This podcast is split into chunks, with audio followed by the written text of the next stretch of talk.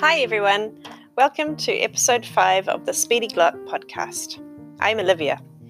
Today, I'm going to talk to you about my German language learning challenge.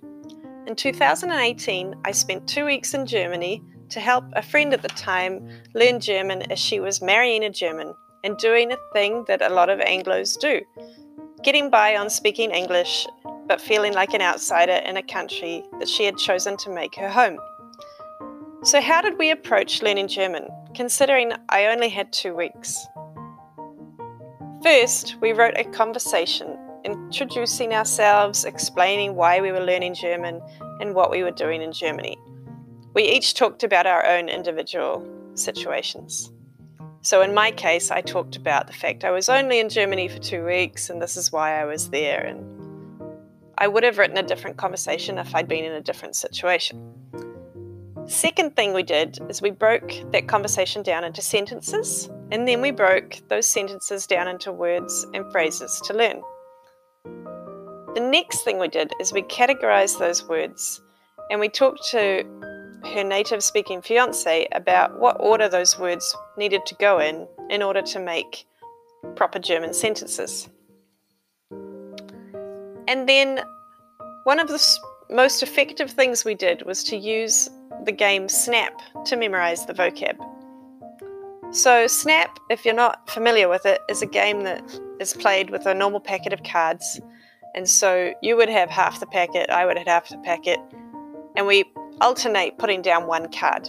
If I put a two down and you put a two down, one of us, the fastest one, can smack that pile of cards with our hand and say snap, and then we win all of those cards. And the goal is to get all of the cards by the end of the game. So, to play snap for learning vocabulary, you write on pieces of paper, doesn't have to be card. You write the English on one side and the German or whatever language you're learning on the other side. You could do this with individual words or with short phrases. The next thing to do is to work out what's the best way to play it for you. For myself, the best way to play is to write one word on each piece of paper and then split that pack of cards between the two of you. You put one card down, German face up initially, and you're playing it for pronunciation. So the first round is pronunciation snap. The first person who can pronounce that word correctly gets to keep the card. You have to have learned how to pronounce the, the words before you can play this. So, before you start playing this, you need to sit down with a native speaker or use a online translator that can pronounce each word for you to make sure you know how to pronounce the words. And you can make notes on the cards to give yourself clues. It's not about being mean to yourself, it's about helping yourself learn. So after you've played one round or two rounds of pronunciation snap, you should probably be okay with the pronunciation.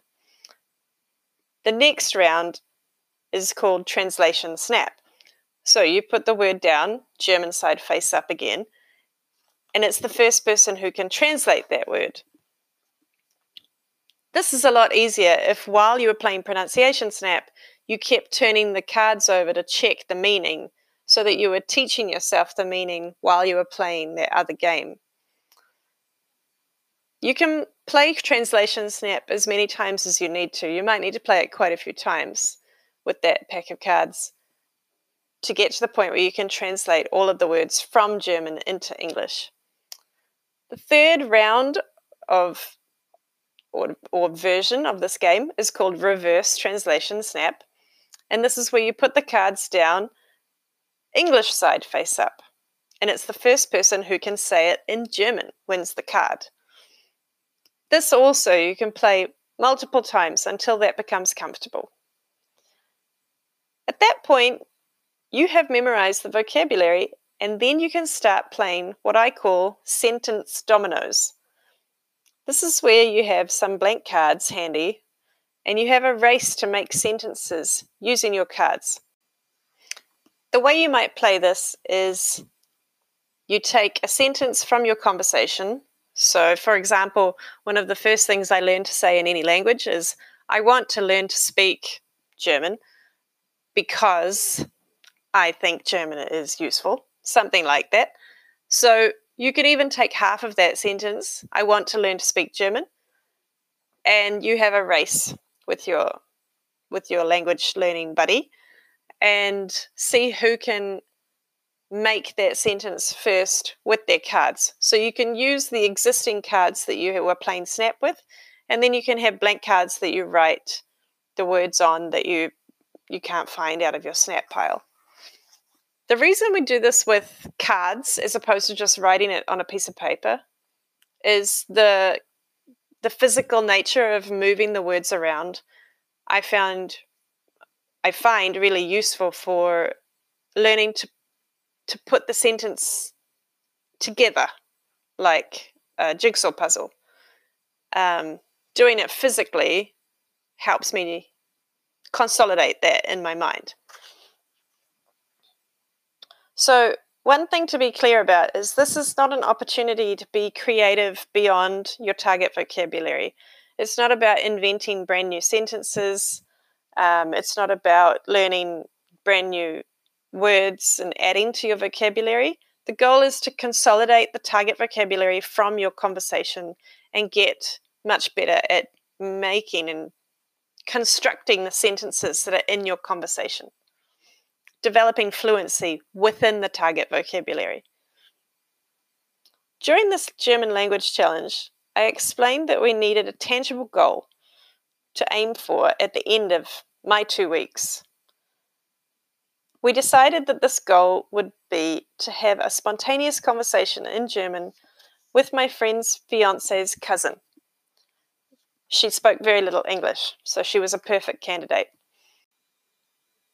So, after 13 days of learning German, we went to visit the cousin and we had a 10 minute conversation entirely in German. We were very nervous but we managed to get through almost all the topics we'd prepared to talk to her about, as well as spontaneously talking about other things. We hadn't rote learned the conversation. We'd learned how to put together the sentences. And we'd prepared ourselves for that conversation evolving in any way that it happened to take shape on the day. Experiences like this have taught me that I can really speak any language I want to, at least to a basic conversational extent, no matter how hard people say the language is to learn. I'm really curious to see whether I can apply this to Mandarin, Arabic, and who knows what after that.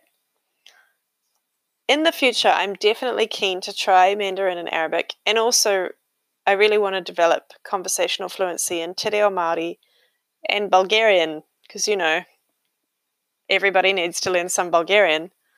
And I'm also quite curious about Esperanto. In my next episode, I will tell you about which language I'm going to start learning with you if you decide to join me, and how I'm going to approach doing this. I'm also going to give you some tips about if you already speak one Latin based language and you want to learn another, for example, if you speak Italian, you want to learn Portuguese, how you can speed that process up because you're already halfway there. I also want to talk about the different skills that are involved in comprehension and production and how to avoid getting stuck in the passive comprehension land because it's way more fun to be able to join in the conversation than just understand it. Thanks for listening to episode five of the Speedy Glot podcast. It's really exciting for me to be sharing my language journey with everyone, and hopefully, you'll get some useful tips out of it for your language journey. One thing I wanted to note was that all of my advice is for beginners if you're already an intermediate or higher level, I'm not really the person for you to be getting advice from. I recommend you listen to some real polyglots. um, there's heaps of good advice out there on the internet for people who want to reach higher levels of proficiency.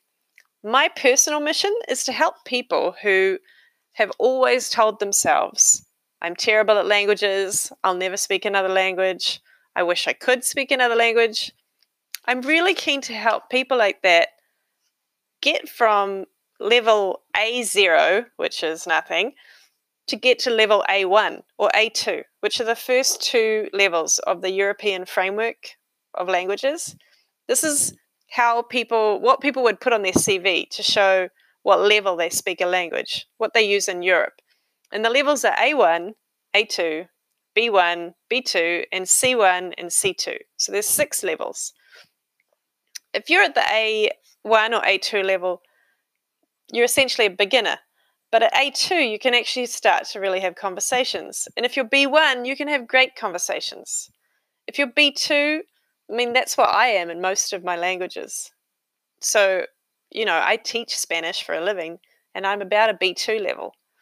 If you're C1, you're really good at Spanish. And if you're C2, you're like a, you're like a Olympic athlete level Spanish speaker or English speaker or whatever.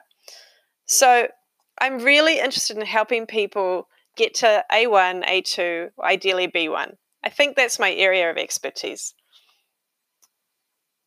being able to speak a language to even those beginner, early, intermediate levels really helps you feel less on the outside. But you don't have to stress about mastering all the really challenging areas of grammar to have a conversation.